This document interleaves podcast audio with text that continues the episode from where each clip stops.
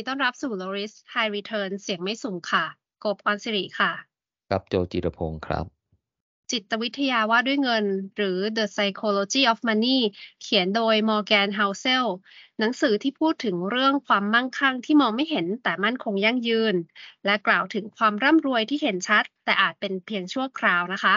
หนังสือเล่มนี้บรรยายที่หน้าปกว่าเนื้อหาเนี่ยเกี่ยวกับบทเรียนเหนือการเวลาเรื่องความมั่งคั่งความโลภและความสุขค่ะที่จริงแล้วเนื้อหาส่วนใหญ่เนี่ยเป็นเรื่องที่รู้กันอยู่แล้วแต่ว่าเราอ่ะไม่ค่อยได้ให้ความสำคัญกันนะคะเนื้อหาเป็นเรื่องมุมมองด้านการเงินการทองการลงทุนที่ถูกอคติความโลภความกลัวความไม่รู้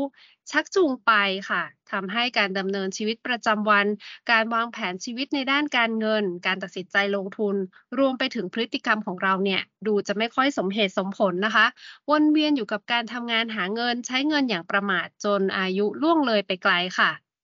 ในหนังสือเล่มนี้ยังมีข้อสรุปที่น่าประหลาดใจที่บอกว่าคนจะรวยนะคะไม่จำเป็นที่จะต้องเป็นคนฉลาดมากหรือว่าไม่จำเป็นที่เป็นคนเก่งมากก็ได้ค่ะคนจะรวยเนี่ยเกิดจากจิตวิทยาแล้วก็พฤติกรรมของตนเองมากกว่านะคะความสำเร็จทางการเงินเนี่ยไม่ได้เป็นวิทยาศาสตร์แบบตรงไปตรงมาแต่เกิดจากทักษะด้านอารมณ์และการบริหารจัดการความคิดค่ะที่จะส่งผลให้เกิดพฤติกรรมที่ทำแล้วประสบความสำเร็จทางการเงินแล้วก็ร่ำรวยได้นะคะสิ่งเหล่านี้ค่ะมีความสำคัญมากกว่าสิ่งที่เรารู้นั่นก็เพราะว่าความรู้นั้นนะคะถ้าเรายังไม่รู้เราก็สามารถที่จะไปค้นหาเรียนรู้ได้นะคะแต่ว่าการจัดการอารมณ์ความต้องการกิเลสของตนเองเนี่ยถ้าเราไม่รู้วิธีเราก็มีแนวโน้มที่จะทำไปตามอารมณ์ความต้องการแล้วก็กิเลสของเราเองมักจะไม่รู้ตัวหรือว่าไม่พยายามที่จะระงับความต้องการเหล่านั้นด้วยค่ะการเงินก็เหมือนกับสุขภาพนะคะถ้าเราเนี่ยไม่ได้ใส่ใจดูแลบ่อยๆเมื่อเกิดปัญหาขึ้นมาชีวิตเราเนี่ยน่าจะเกิดความยุ่งยากเกิดความลำบากในการดำรงชีวิตแล้วก็อาจจะนำพาไปสู่สถานะที่ไม่สามารถดำรงชีวิตได้ค่ะในหนังสือเล่มนี้นะคะยกเรื่องราวที่เป็นพฤติกรรมที่นำไปสู่มุมมองแล้วก็การตัดสินใจทางการเงินหลายๆเรื่อง Podcast ของเราจะยกเอาเรื่องที่น่าสนใจมาเล่าให้ฟังกันค่ะกับเรื่องแรกเนี่ยก็บอกว่าไม่มีคนเป็นคนบ้าหรอกไม่ว่าเขาจะตัดสินใจอย่างไรจะดูไร้เหตุผลยังไงในมุมมองของเรานะฮะนั่นเป็นเพราะว่าคนเราเติบโตมาพร้อมประสบการณ์ในการดำรงชีวิตโดยเฉพาะการใช้ชีวิตเมื่อเข้าสู่วัยผู้ใหญ่ประสบการณ์เหล่านี้ก็จะนำไปสู่ทัศนคติในการใช้เงินและการตัดสินใจเกี่ยวกับเงินนะคนที่เกิดมาในช่วงที่เศรษฐกิจไม่ดีนะก็มีแนวโน้มที่จะเกรงกลัวความเสี่ยงในการลงทุนนะยิ่งเคยมีประสบการณ์ขาดทุนโดยตรงนะฮะก็ยิ่งทำให้ทัศนคติในการลงทุนก็ยิ่งรู้สึกหวาดกลัวไม่กล้ามากยิ่งขึ้นนะครับในขณะที่คนที่เติบโตมาท่ามกลางเศรษฐกิจที่เฟื่องฟูนะมีประสบการณ์ลงทุนที่ได้กำไรง่ายๆนะได้กำไรเยอะๆก็จะมีทัศนคติกล้าได้กล้าเสียไม่เกรงกลัวกับการลงทุนประสบการณ์ชีวิตที่แตกต่างกันนี่เองนะทำให้การมองเรื่องเดียวกันแต่มองในมุมที่แตกต่างกันก็นำไปสู่การตัดสินใจที่ไม่เหมือนกันเลยนะครับความกลัวของคนหนึ่งจะเป็นสิ่งที่เป็นความแปลกประหลาดสำหรับคนกล้านะฮะความกล้าของอีกคนหนึ่งก็จะเป็นสิ่งที่แปลกประหลาดสำหรับคนกลัวนะครับการประสบความสำเร็จในการตัดสินใจโดยเฉพาะด้านการลงทุนเนี่ยจึงขึ้นอยู่กับทัศนคติที่เกิดจากประสบการณ์ที่ผ่านมาเป็นสำคัญถึงแม้ว่าแต่ละคนจะมีความรู้ความฉลาดเหมือนกันแน่นอนว่าการตัดสินใจจะไม่เหมือนกันเลยในปัจจุบันเนี่ยเราก็จะมองเห็นความแตกต่างของทัศนคติการเงินการลงทุนอันเกิดจากประสบการณ์ได้มากและได้เห็นอย่างแตกต่างมากขึ้นนะฮะอย่างเช่นคนรุ่นใหม่ก็จะมีความกล้าที่จะลงทุนในคริปโตนะฮะในขณะที่คนรุ่นเก่าก็ไม่กล้าเลยนะฮะหรือบางคนก็ก็ถ้าเป็นคนรุ่นบางคนเนี่ยก็อาจจะมีความสนใจนะฮะในด้านอื่นๆเช่นอาจจะมีความหวังในการซื้อลอตเตอรี่แทนนะครับผมหรือบางคนเนี่ยก็จะชอบแต่ฝากเงินแต่ในธนาคารอย่างเดียวไม่ว่าดอกเบี้ยจะต่ำเตี้ยเรียดินแค่ไหนก็ตามนะฮะถึงแม้จะมีความรู้ความเข้าใจเหมือนกันนะฮะแล้วก็รู้ว่าการลงทุนมีความเสี่ยงระดับไหนนะที่ไม่แตกต่างกันแต่ก็มีมุมมองการลงทุนหรือมุมมองแต่ความเสี่ยงที่แตกต่างกันได้อย่างมากมายครับค่ะเรื่องที่สองที่อยากจะหยิบมาเล่าให้ฟังนะคะเป็นเรื่องชื่อว่าโชคลาภและความเสี่ยงทำให้หลายคนเข้าใจผิดในความสำเร็จหรือความล้มเหลวค่ะ เบื้องต้นนะคะเราต้องทำความเข้าใจกับบทบาทของโชคลาภและความเสี่ยงกันก่อนค่ะว่าจริงๆแล้วเนี่ยก็มีบทบาทในการทำให้เกิดผลลัพธ์นะคะแต่ยังไงก็ตามค่ะโชคลาภและความเสี่ยงเนี่ยก็ยากที่จะประเมินหรือว่าหาข้อสรุปได้ถ้าคนนึงประสบความสำเร็จโดยเฉพาะด้านการลงทุนนะคะ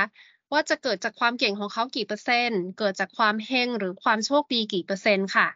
ในทางตรงข้ามนะคะคนที่ประสบความล้มเหลวก็ยากที่จะประเมินได้เช่นกันค่ะว่าความล้มเหลวนั้นน่ะเกิดจากฝีมือการทำงานที่ไม่ดีหรือว่าเกิดจากความโชคร้ายกันแน่หรือว่าผสมกันนะคะ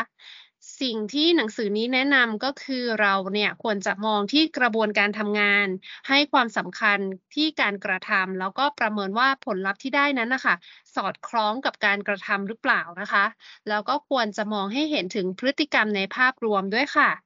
นั่นหมายความว่าเมื่อเรามองไปที่คนที่ประสบความสำเร็จเนี่ยเราก็จะไม่ก๊อปปี้วิธีการของเขามาทำตามทันทีนะคะแต่เราจะต้องพิจารณาแล้วก็ประเมินวิธีที่สอดคล้องกับผลเอ่อผลสำเร็จของเขาก่อนค่ะเช่นเดียวกันกับการที่มองไปที่คนล้มเหลวนะคะก็ต้องมองด้วยสายตาที่ไม่เกรงกลัวหรือว่าหาสรุปว่าวิธีการของเขาเนี่ยผิดไปหมดเลยสิ่งที่เขาทำเนี่ยอาจจะดีถูกต้องนะคะเพียงแต่ว่าอาจจะเกิดความโชคร้ายทำให้ไม่ประสบความสำเร็จค่ะเรื่องที่สามนะฮะเรื่องความเพียงพอพอใจในสิ่งที่มีในสิ่งที่ได้รับนะครับคือการมีทรัพย์สินการมีฐานะที่สามารถดำรงชีวิตได้ในรูปแบบที่เราต้องการเนี่ยน่าจะนำไปสู่ความพึงพอใจในการดำรงชีวิตแต่เมื่อเรามองไปที่คนอื่นที่มีฐานะดีกว่าเนี่ยบางคนก็จะเกิดการเปรียบเทียบนะทำให้เกิดความรู้สึกต้องการมีทรัพย์สินมากขึ้นเหมือนกับเขาบ้างนะฮะเกิดความไม่รู้จักพอซึ่งความไม่รู้จักพอเนี่ยนะก็จะเป็นสาเหตุทำให้คนเนี่ยเกิดความโลภเกิดความกล้าได้กล้าเสียอย่างไร้เหตุผลนะหรือก็ทำในสิ่งที่ไม่ควรทำจนส่งผลเสียหายต่อตนเองและคนรอบข้างได้นะครับการรู้จักเพียงพอหรือความตระหนักรู้ว่าความต้องการมากเกินไปเนี่ยจะผลักดันให้เราทำในสิ่งที่อาจจะทำให้เราต้องเสียใจภายหลังได้สิ่งสำคัญก็คือเราต้องรู้ว่าสิ่งที่เราต้องการนั้นนะมันคุ้มค่าต่อการเผชิญกับโอกาสในการสูญเสียหรือไม่หรือพิจารณาว่าถ้าต้องการสูญเสียบางสิ่งบางอย่างแล้วมันคุ้มค่าหรือไม่หรือจะทำให้เกิดความเสียหายที่ยอมรับได้หรือไม่ไม่ว่าผลลัพธ์ที่ได้นั้นจะมีค่ามากเท่าไหร่ก็ตามเช่นถ้าเราต้องทำบางสิ่งบางอย่างแล้วเราต้องสูญเสียเกี่ยวกับเรื่องของครอบครัวสูญเสียความสุขหรือชื่อเสียชื่อเสียงอันนี้เป็นเรื่องสำคัญที่เราต้องพิจารณาให้ดีนะครับความพึงพอใจในฐานะของตนเองความรู้สึกเพียงพอที่ไม่ได้เปรียบเทียบอะไรกับใครเนี่ยจะเป็นการระงับที่ไม่ให้เกิดความโลภได้นะฮะแล้วก็เป็นการแล้วก็ระงับการกระทำที่ไร้เหตุผลได้อย่างดีครับเรื่องที่สี่ค่ะเป็นเรื่องอิสระที่แท้จริงนะคะสิ่งที่ทำให้คนเรามีความสุขที่สุดก็คือการมีความสัมพันธ์ที่ดีภายในครอบครัวกับคนรอบข้างการมีเวลาให้กับคนที่เรารักสามารถทำในสิ่งที่เรารักได้เมื่อเราต้องการทั้งหมดนี้ล่ะค่ะคือความเป็นอิสระของชีวิตนั่นคือการมีอิสรภาพในการทำในสิ่งที่เราต้องการในเวลาที่เราต้องการในที่ที่เราต้องการความเป็นอิสระนี้เองค่ะจึงเป็นความสุขที่แท้จริงที่คนเราเนี่ยควรจะแสวงหานะคะแต่การทำให้เกิดความอิสระนี้ได้ค่ะก็ต้องหลุดพ้นจากพันธะทางการเงินนั่นก็คือมีสุขภาพทางการเงินที่มั่นคงแข็งแรงเหมือนกับมีสุขภาพกายที่แข็งแรงค่ะเราก็ย่อมจะทำอะไรได้มากมายได้ด้วยตัวเองค่ะกับเรื่องที่ห้านะฮะความมั่งคั่งคือสิ่งที่คุณมองไม่เห็นเอ่อเอ่อเขานิยามและยกตัวอย่างเปรียบเทียบระหว่างคำว่าความมั่งคั่งกับความร่ำรวยเนี่ยได้น่าสนใจมากทีเดียวนะครับแต่ผมขอสรุปความหมายที่ผู้เขียนเนี่ยพยายามสื่อสารด้วยสมการง่ายๆดังนี้นะฮะในมุมมองของผู้เขียนเนี่ยเขามองว่าความมั่งคั่งเท่ากับรายได้ลบรายจ่ายในขณะที่ความร่ำรวยเนี่ยเท่ากับรายได้บวกรายจ่ายนะครับทุกคนที่มองเห็นสมการที่ผมเขียนเนี่ยนะฮะก็ต้องบอกว่าเออความมั่งคั่งมันก็คือส่วนต่างระหว่างรายได้กับรายจ่ายก็เป็นเรื่องที่รู้กันอยู่แล้วแต่ฉะไหนเลยจึงบอกว่าความร่ำรวยเนี่ยเป็นผลรวมเอ่อหรือผลบวกของรายได้กับรายจ่ายเล่านะฮะ ก็จริงๆแล้วในหนังสือเนี่ยเขาบรรยายพฤติกรรมของคนจำนวนหนึ่งเนี่ยที่คนอื่นอาจจะจินตนาการมาจากหน้าที่การงานว่ามีรายได้แค่ไหนอ่าคนเหล่านี้ซื้อหาของแพงๆมาใช้เช่นลดราคาแพงใช้ของแบรนด์เนมไปเที่ยวต่างประเทศบ่อยกินอ่าร้านอาหารหรูหรานะฮะสิ่งเหล่านี้เนี่ยเมื่อซื้อหามาแล้วเนี่ยคนอื่นจะมองเห็นได้ง่ายว่ายิ่งมีสิ่งเหล่านี้มากคนอื่นก็มองว่ารวยมากครับคิดว่าคงจะเห็นด้วยแล้วนะครับว่าสิ่งที่เกิดขึ้นจริงในสังคมเนี่ยก็คงเป็นไปตามสมการว่าความรวยเท่ากับรายได้บวกรายจ่ายนะฮะก็คือยิ่งมีรายจ่ายมากๆเนี่ยก็ดูเหมือนว่าเป็นความร่ำรวยนะครับก็นั่นเป็นธรรมชาติของการตัดสินคนที่มองจากภายนอกแต่ที่สำคัญคือตัวเราเองเนี่ยก็อยากให้คนอื่นเห็นร่ำเห็นว่าร่ำรวยอย่างนั้นด้วยเหมือนกันนะฮะจึงทำแบบนั้นนะฮะแต่ว่าในขณะที่ความมั่งคั่งเนี่ยมันคือส่วนต่างระหว่างรายได้กับค่าใช้จ่ายส่วนต่างเนี้ยจะถูกเก็บไว้ในธนาคารนะฮะมันคือเงินเงินเหลือเงินเก็บของเรานั่นเองนะหรือเป็นบางคนก็เก็บไว้ในบัญชีการลงทุนหรือซื้อสินทรัพย์ที่มีมูลค่าอื่นๆนะแน่นอนว่า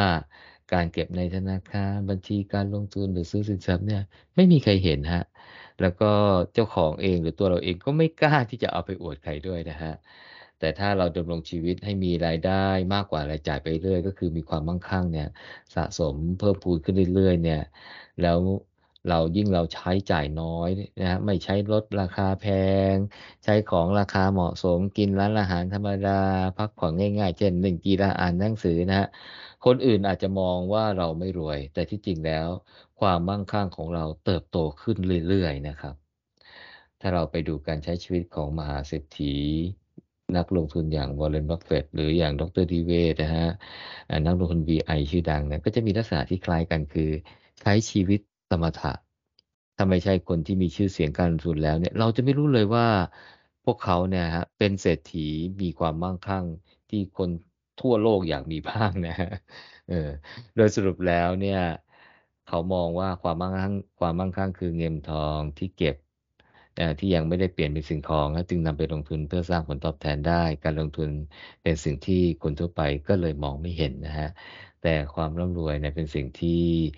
เอ่อเป็นสิ่งที่เอ่อมีของมีราคาที่คนส่วนใหญ่มองเห็นนะยิ่งมีสิ่งของมากคนก็มองว่าร่ำรวยมากแต่เอาเข้าจริงเนี่ยเราก็อาจจะไม่ได้มั่งคั่งเลยก็ได้นะครับผมโอ้แง่มุมของหนังสือเล่มนี้ยังมีอีกหลายเรื่องนะครับผมเอาไว้ อี พี หน้ามาเล่าให้ฟังกันต่อครับสำหรับ อี พี นี้คงประมาณนี้ครับสวัสดีครับสวัสดีค่ะ